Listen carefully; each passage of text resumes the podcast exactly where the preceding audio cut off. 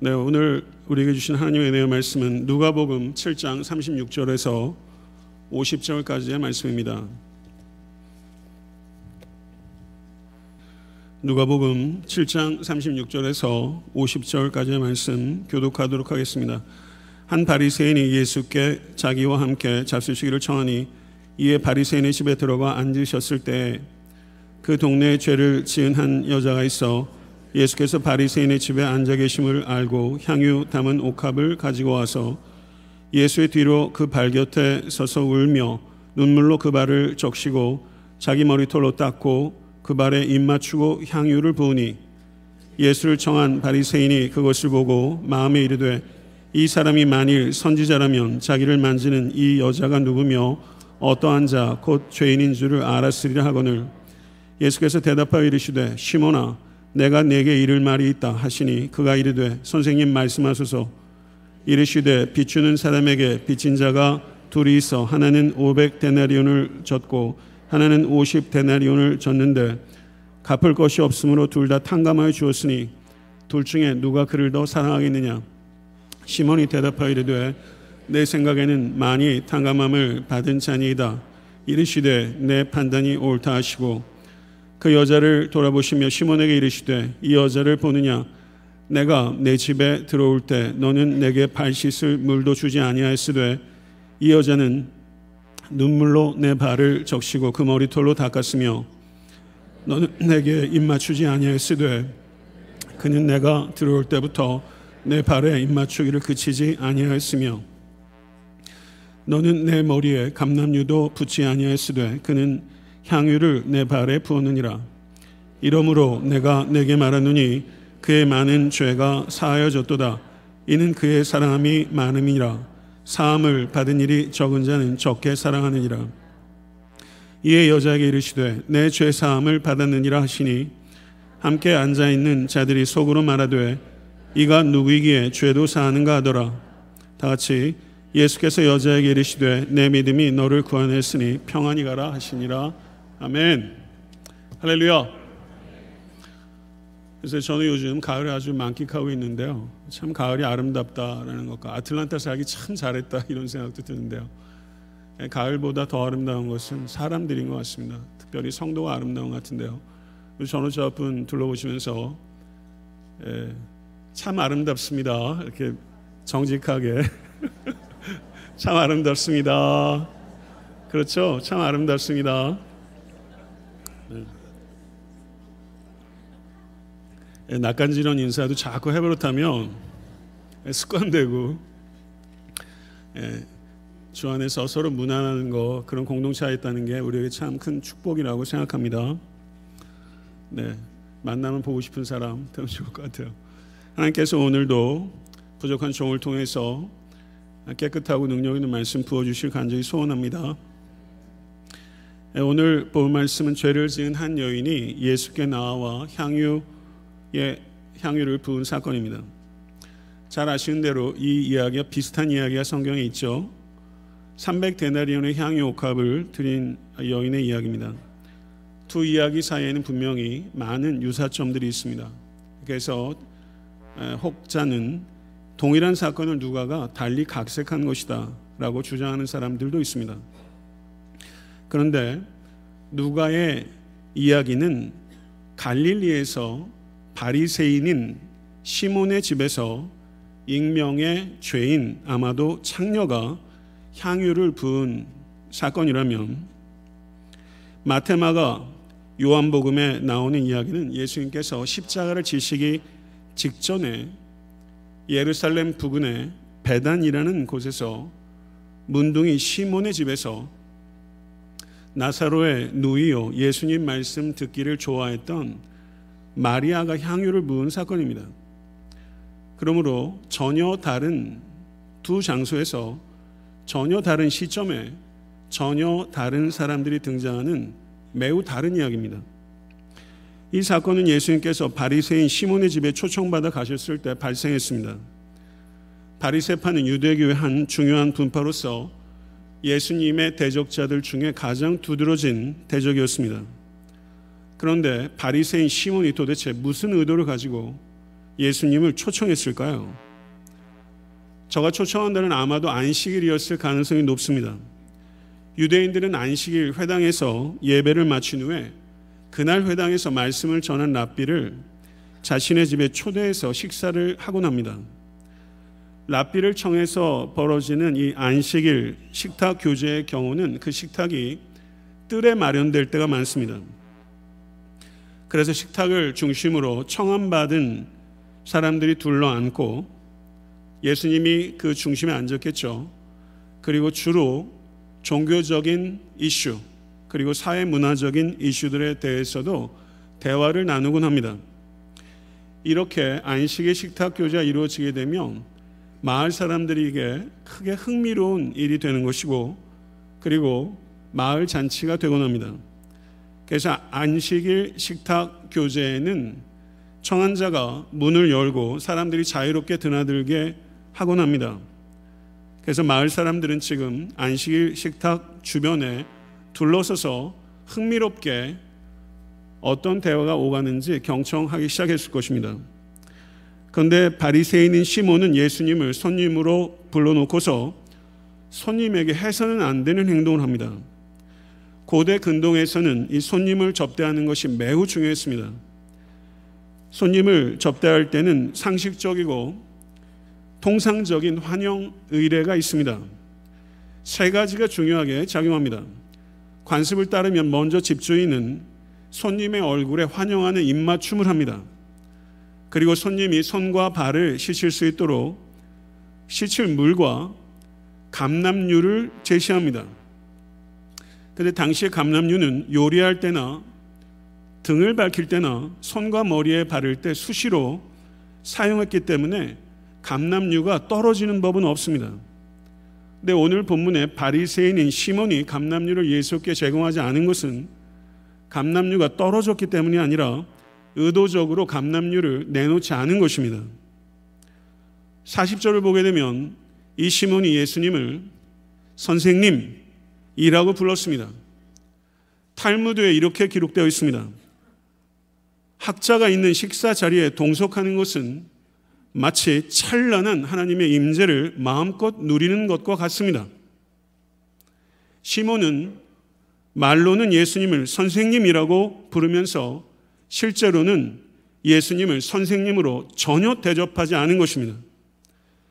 선생님에게 드려야 될 특별한 환대는 말할 것도 없고 일반적인 손님 접대에 합당한 기본적인 예인 입맞춤과 시칠물과 감남류도 의도적으로 제공하지 않음으로써 많은 사람들 앞에서 자기가 초청한 예수님을 공개적으로 모욕하고자 하였던 것입니다. 근데 37절을 보게 되면 그 동네에 죄를 지은 한 여자가 있어 라고 말하면서 흥미로운 등장인물이 나타납니다. 우리 번역에는 생략되어 있습니다. 그러나 성경 원어에는 37절 앞에 이두라는 헬라어가 있습니다. 룩 이런 뜻입니다. 그런데 이 이두라는 헬라어는 번역에 생략될 때가 많이 있습니다. 누가복음의 저자인 누가는 이 이두 룩이라는 이 말을 통해서 특별한 의도를 가지고 있는데요. 예상하지 못했던 인물이 무대 전면에 등장하고 있습니다. 보십시오. 이런 뜻이 있는 것입니다. 누가복음 19장 2절을 보게 되면 사개오라 이름하는 자가 있으니 세리장이요 또한 부자라 이렇게 번역했는데 실제 성경 원에는 이 앞에 이두라는 말이 있다는 것입니다. 룩 보시오 사개오라 이름하는 자가 있으니 세리장이요 또한 부자라 라고 말하면서 누가는 세상적인 관점에서는 도무지 구원받을 것 같지 않은 인물들이 무대로 등장할 때 오늘 본문의 이 창녀 그리고 세리장 사케오 예상 밖의 인물들이 예수님의 놀라운 은혜로 구원받았을 때 그 감격과 충격을 전달하기 위해서 이 이두라는 말을 사용하고 있는 것입니다. 그 동네에 잘 알려진 죄인, 동네에 잘 알려진 이 여인의 죄는 도대체 무엇일까요? 후대 유대 문헌들을 보게 되면 여자를 죄인이라고 표현할 때는 대개의 경우 창녀였습니다. 창녀가 이렇게 사람들이 많이 모이는 자리에 나가는 것 엄격하게 금해졌습니다. 왜냐하면 창녀들은 종교적으로 사회적으로 가장 불결하다고 낙인 찍힌 사람들이기 때문입니다. 그 창녀인 이 여인이 이 안식일 식탁에 나오기 위해서는 저는 부끄러움을 이겨야 했고 두려움을 이겨야 했습니다. 그렇다면 왜 이 창녀가 이 자리에 나왔을까요? 초기 교부들 가운데는 두 가지 의견이 있습니다. 이 여인이 자신의 행위를 통해서 구원을 얻기 위해 예수께 나온 것이다. 라고 주장하는 사람이 있습니다. 그리고 다른 부류들은 오리게나스 같은 교부는 큰 빚을 졌고 죄삼을 받았던 여자가 큰 사랑을 보였습니다. 라고 말했고 11세기에 사제이자 주석가였던 이븐 아타이브는 이렇게 말했습니다. 분명히 이 여자는 그 전에 그리스도의 설교를 듣고 그 깊은 감명을 받고 믿고 회개했으며 그리스도께 감사를 전하고 자기 죄가 용서받았다는 것과 자신이 구원받으리라는 것을 확인할 기회가 오기를 기다리고 있었습니다. 이렇게 해석하고 있어요. 성도 여러분은 어떻게 생각하십니까? 이 여인이 죄사함을 받기 위해 예수께 왔을까요? 아니면 이미 죄사함 받은 것을 감사하기 위해 예수께 왔을까요? 48절 한번 보시기 바랍니다. 이에 여자에게 이르되 내 죄 사함을 받았느니라. 내죄 사함을 받았느니라. 마가복음 2장 5절을 보면 예수님께서 중풍병자에게 거의 비슷한 말씀을 하셨어요. 소자야 내죄 사함을 받았느니라. 우리 번역상으로는 정확하게 일치합니다. 내죄 사함을 받았느니라. 똑같이 번역했어요. 근데 성경 원어상으로는 미세한 차이가 있습니다. 미세하지만 중요한 차이가 있습니다. 중풍병자에게 예수님께서 이렇게 말씀하셨어요. 아피엔타이 수하이 하마르티아이 못 알아들으시겠죠? 여인에게는 아페 온타이 수하이 하마르티아이 수하이 하마르티아이 내 죄가 이런 뜻이고요. 중풍병자에게는 아피엔타이 현재 시제로 말했고 예수님께서 이 여인에게는 아페 온타이 완료 시제로 말했습니다. 예수님께서 중풍병자에게 아피엔타이라고 말했을 때는 소자야 내 죄가 지금 사해지고 있다. 라고 현재적으로 예수님께서 그 죄를 사하고 계신 것이고 여인에게 아페온타이 완료 시제를 사용한 것은 지금 말하는 순간 죄가 사해지고 있는 것이 아니라 이미 죄가 사해졌다. 라고 선언하는 것입니다. 그러므로 이 문법을 통해서 우리가 이 여인이 죄를 사함받기 위해 온 것이 아니라 이미 그 전에 어느 곳에선가 예수님의 말씀을 듣고 복음을 받아들이고 예수님을 주와 그리스도로 영접해서 이미 죄 사함 받은 여인이 지금 바리새인 시몬의 집에 죄 사함을 받은 것을 감사하기 위해 예수께 오신 것이다. 이렇게 우리는 정당하게 결론을 내릴 수 있을 것입니다. 38절을 보세요. 예수의 뒤로 발 곁에 서서 울며 눈물로 그 발을 적시고 자기 머리털로 씻고 그 발에 입 맞추고 향유를 부으니 라고 이 여인의 일련의 행동들을 연속적으로 기록하고 있어요. 한번 이 자리에 계신 자매님들 이 여인 대어보기를 한번 해보세요. 성경을 읽을 때 가장 좋은 도법 중에 하나는 내가 그 사람 대어보기예요. 이 여인이 되어서 이 예수님 뒤로 여러분들이 다가서고 있는 장면을 한번 머릿속에 그려보세요. 고대 근동의 전통 예법을 이 여인도 알았습니다. 이 여인은 집주인 시몬이 예수님의 볼에 입을 맞추고 손과 발에 씻을 물을 내어주시고 그리고 감남류를 내줄 것을 예상했어요. 그런데 이 바리새인 시몬은 예수님을 청해 놓고서는 사람들 앞에서 의도적으로 모독을 했습니다. 모독 당하시는 주님을 목격하고 있는 이 여인의 마음은 고통으로 짓눌렸습니다. 창녀로서 모독 당하는 것이 얼마나 큰 아픔인지 아는 이 여인에게 예수님께서 모독 당하시는 것은 큰 슬픔이었습니다. 그러다 이 여인은 갑자기 급기야 눈물을 주체하지 못하고 눈물을 쏟아내기 시작합니다. 여기에 울며라고 번역하고 있는 성경 언어가 브레코라는 단어인데요. 이 단어가 비가 쏟아지다 이런 뜻입니다. 마태복음 5장 45절에 이 단어의 용례가 나오는데요. 마태복음 5장 45절 제가 읽겠습니다. 이같이 한즉 하늘에 계신 너의 아버지의 아들이 되리니 이는 하나님이 그 해를 악인과 선인에게 비추게 하시며 비를 의로운 자와 불의한 자에게 내리우심이니라. 비를 내리우심이니라. 이 단어가 브레코란 단어예요. 이 여인은 우리 주님께서 쏟아 부어주시는 은혜의 비에 흠뻑 젖은 사람입니다. 그리고 그 은혜의 비를 부어주신 주님께서 지금 모독당하고 계신 것을 보면서 그 고통으로 말미암아 브레코 마치 비가 쏟아지듯이 그 눈물샘이 터져 나온 것입니다.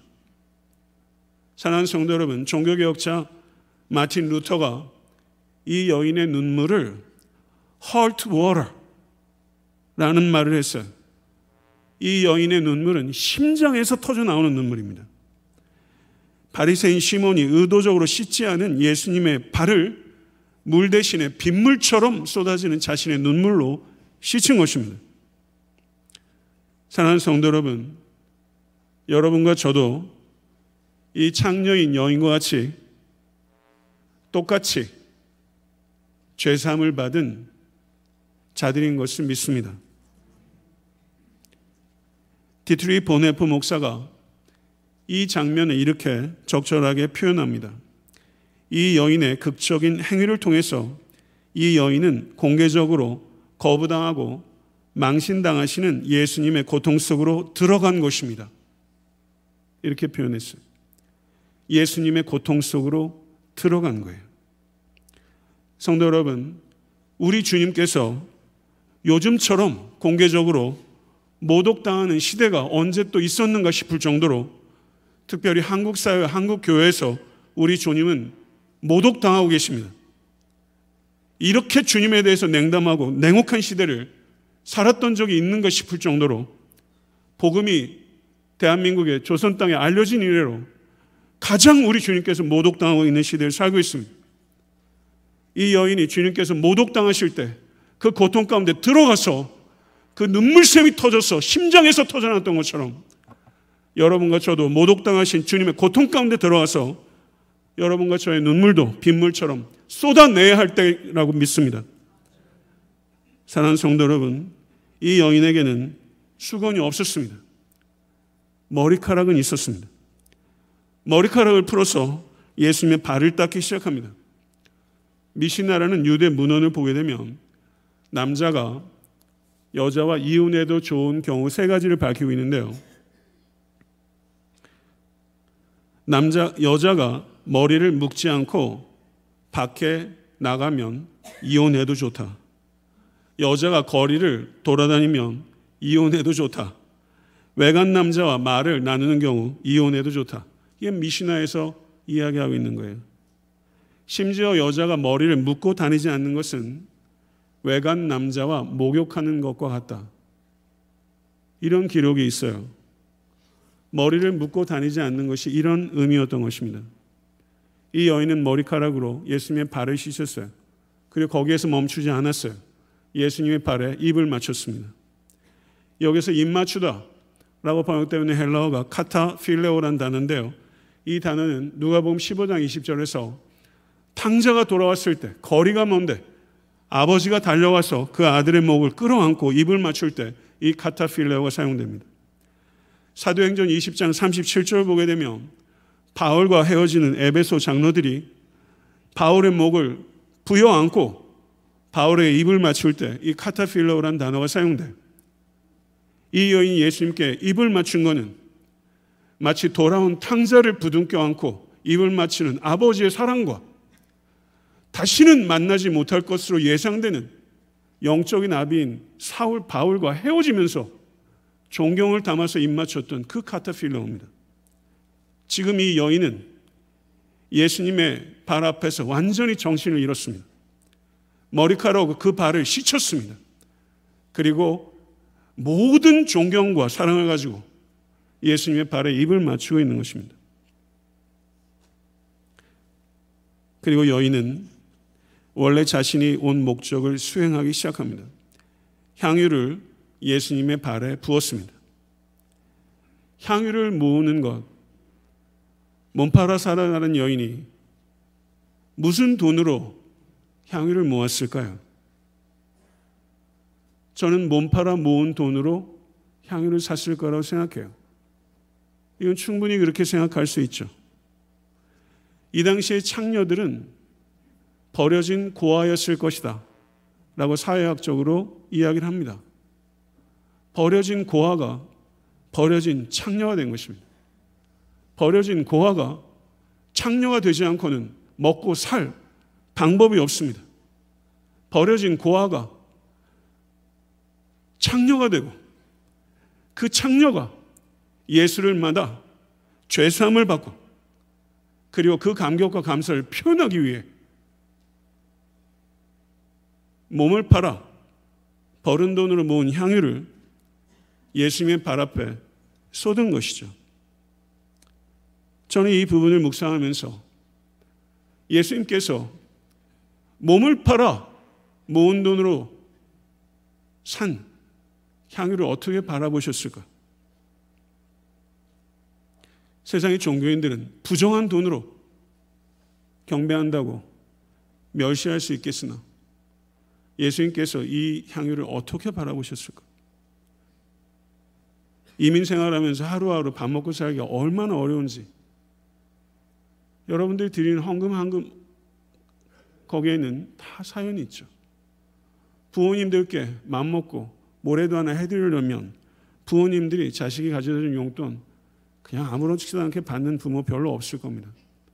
내 아들과 내 딸이 어떻게 벌은 어떻게 모은 돈인데 돈 갖다 줘도 그 돈을 쓰지 못하시고 자식들 나중에 집이라도 사던가 차리도 사다면 고깃고깃 모아놓은 돈 넣어주신 게 부모 마음인데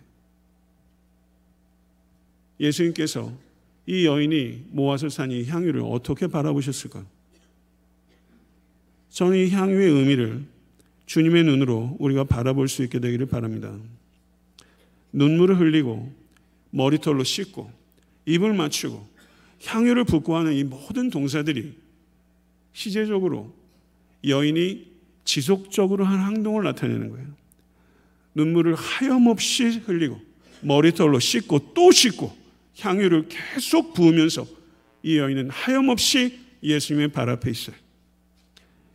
이 일련의 행동들을 바리새인 시몬과 그 자리에 있었던 다른 유대인들은 어떻게 봤을까요? 당황스럽고 추잡했을 겁니다. 이 여인의 행동은 당황스럽고 추잡한 행동이에요. 그러나 예수님은 이 여인의 행동을 아름답게 보셨어요. 이 여자의 행동을 도저히 용납하지 못했던 이 바리새인들의 창 끝이 이 여인을 향하다가 결국은 이 여인의 이 창녀의 사랑을 받아주는 예수께로 향하는 것입니다. 39절을 보십시오. 예수를 청한 바리새인이 이것을 보고 마음에 이르되 이 사람이 만일 선지자더면 자기를 만지는 이 여자가 누구며 어떠한 자 곧 죄인인 줄을 알았으리라. 예수께 창끝을 겨누는 것입니다. 이 말은 이런 뜻입니다. 온 동네가 이 여인이 창녀인 것을 다 아는데 이 사람이 선지자가 아니면 틀림없다. 우리가 아는 사실도 모르지 않는가? 내가 모르는 것을 내가 아는 것을 모르는 자를 어찌 선지자로 하겠는가? 이 사람은 선지자도 아니다. 이런 판단을 하고 있는 것입니다. 40절, 47절은 예수님과 시몬 사이의 대화가 이어지고 있습니다. 40절, 43절을 제가 읽겠습니다. 시몬아, 내가 내게 이를 말이 있다 하시니 그가 이르되 선생님 말씀하소서 이르시되 빚 주는 사람에게 빚진 자가 둘이 있어 하나는 500데나리온을 줬고 하나는 50데나리온을 줬는데 갚을 것이 없으므로 둘 다 탕감하여 주었으니 둘 중에 누가 그를 더 사랑하겠느냐 시몬이 대답하여 이르되 내 생각에는 많이 탕감함을 받은 자니이다 이르시되 내 판단이 옳도다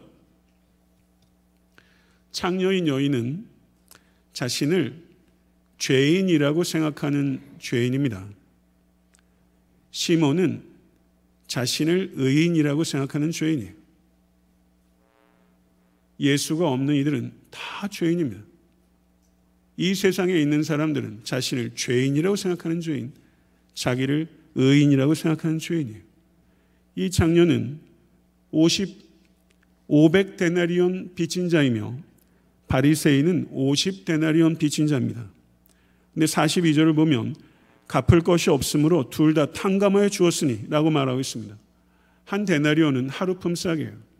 50일 품삯, 500일 품삯입니다. 여기에는 큰 차이가 있어요. 그렇지만 공통점이 있습니다. 둘 다 스스로 갚을 수 없는 금액이었다는 거예요. 사랑하는 성도 여러분, 은혜로 탕감받지 않아도 되는 인간은 결코 한 사람도 없습니다. 예수 그리스도의 은혜로 말미암지 않고는 의롭다함을 얻고 하나님 나라에 들어갈 수 있는 인간은 결코 없습니다. 믿으십니까? 산 아래에 있는 자나 갱도 바다 끝에 있는 자나 하늘의 별에 닿지 못하는 것은 동일한 것입니다. 500데나리온 빚진 자나 50데나리온 빚진 자나 저들에게 필요한 것은 오직 그리스도의 은혜밖에는 없는 것을 믿습니다. 갈라디아서 2장 16절을 우리 같이 한번 읽어보겠습니다. 갈라디아서 2장 16절. 사람이 의롭게 되는 것은 율법의 행위로 말미암음이 아니요 오직 예수 그리스도를 믿음으로 말미암는 줄 알므로 우리도 그리스도 예수를 믿나니 이는 우리가 율법의 행위로서가 아니고 그리스도를 믿음으로써 의롭다함을 얻으려 함이라 율법의 행위로서는 의롭다함을 얻을 육체가 없느니라 아멘 믿으십니까? 정죄받을 수밖에 없는 죄인이 의롭다 인정함을 받는 길은 오직 우리 주 예수 그리스도의 은혜를 믿음으로 말미암는 길밖에는 없는 것을 확신합니다. 44절에서 47절은 예수님께서 여자를 돌아보시며 시몬에게 하신 말씀이에요. 제가 읽겠습니다. 이 여자를 보느냐?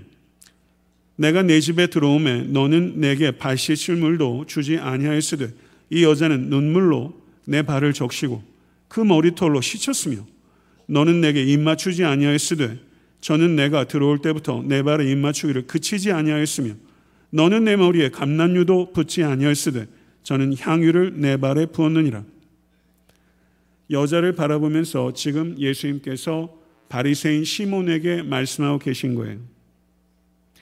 이 말씀을 듣는 여인의 마음은 얼마나 환희로 가득 찼겠습니까? 주님을 향한 자신의 사랑을 주님만은 정확하게 보아주시고 기뻐해 주시고 칭찬해 주시는 것입니다. 사랑하는 성도 여러분, 다른 사람은 다 몰라도 주님만은 우리의 중심을 알고 계십니다. 믿으십니까? 다른 사람 다 몰라줘도 주님께서 인정하시면 그것으로 충분한 줄로 믿습니다. 47절에서 이 이야기는 결론에 도착합니다. 내가 내게 말하노니 저의 많은 죄가 사하여졌도다. 이는 저의 사랑함이 많음이라. 사함을 받은 일이 적은 자는 적게 사랑하느니라. 이 말씀은 예수님께서 이 여인에게 죄가 많다는 것을 인정하신 것입니다.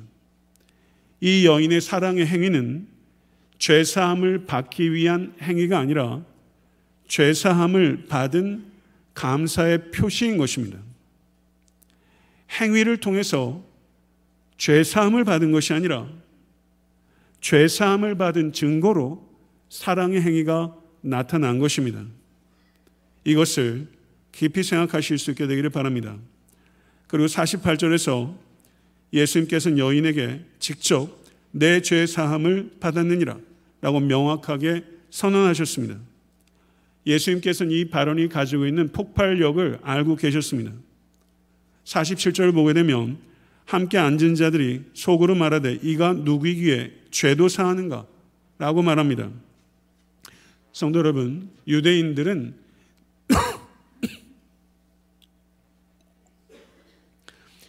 죄의 속죄는 오직 하나님만 하실 수 있는 일임을 잘 알고 있습니다.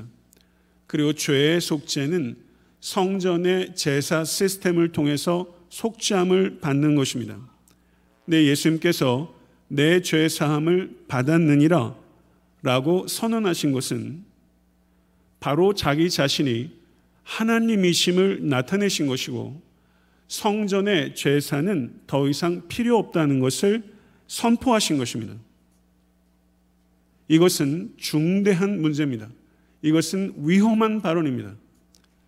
내가 곧 죄를 사하는 권세가 있으신 하나님이시며 이제 나는 새 성전으로 이 땅에 임하였으며 이제는 더 이상 성전에서 제사를 통해서 죄가 씻혀지는 것이 아니라 내 안에 거하면 죄가 씻혀지는 새 시대가 온 것이다. 믿으십니까? 이것이 예수 그리스도께서 하신 말씀의 의미예요.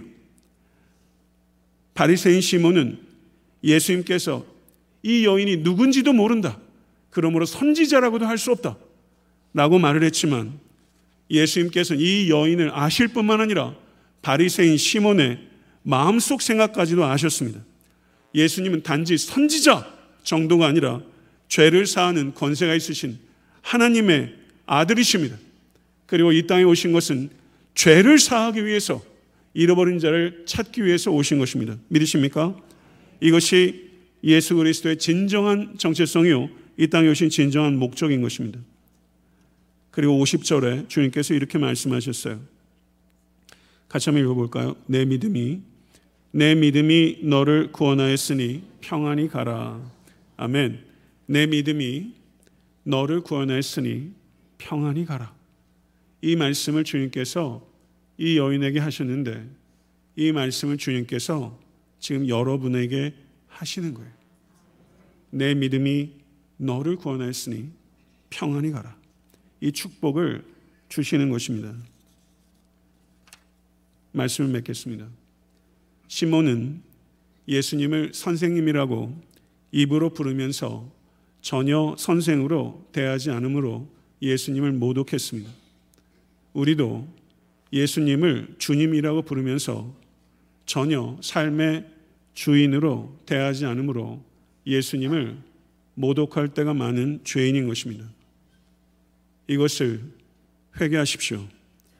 그리스도께서 세상에서 주목받지 못하는 창녀를 주목하시고 환대하신 것처럼 그리스도의 몸인 교회는 세상이 주목하지 않지만 우리 주께서 주목하시는 사람을 주목하고 환대하는 공동체가 되어야 할 줄로 믿습니다.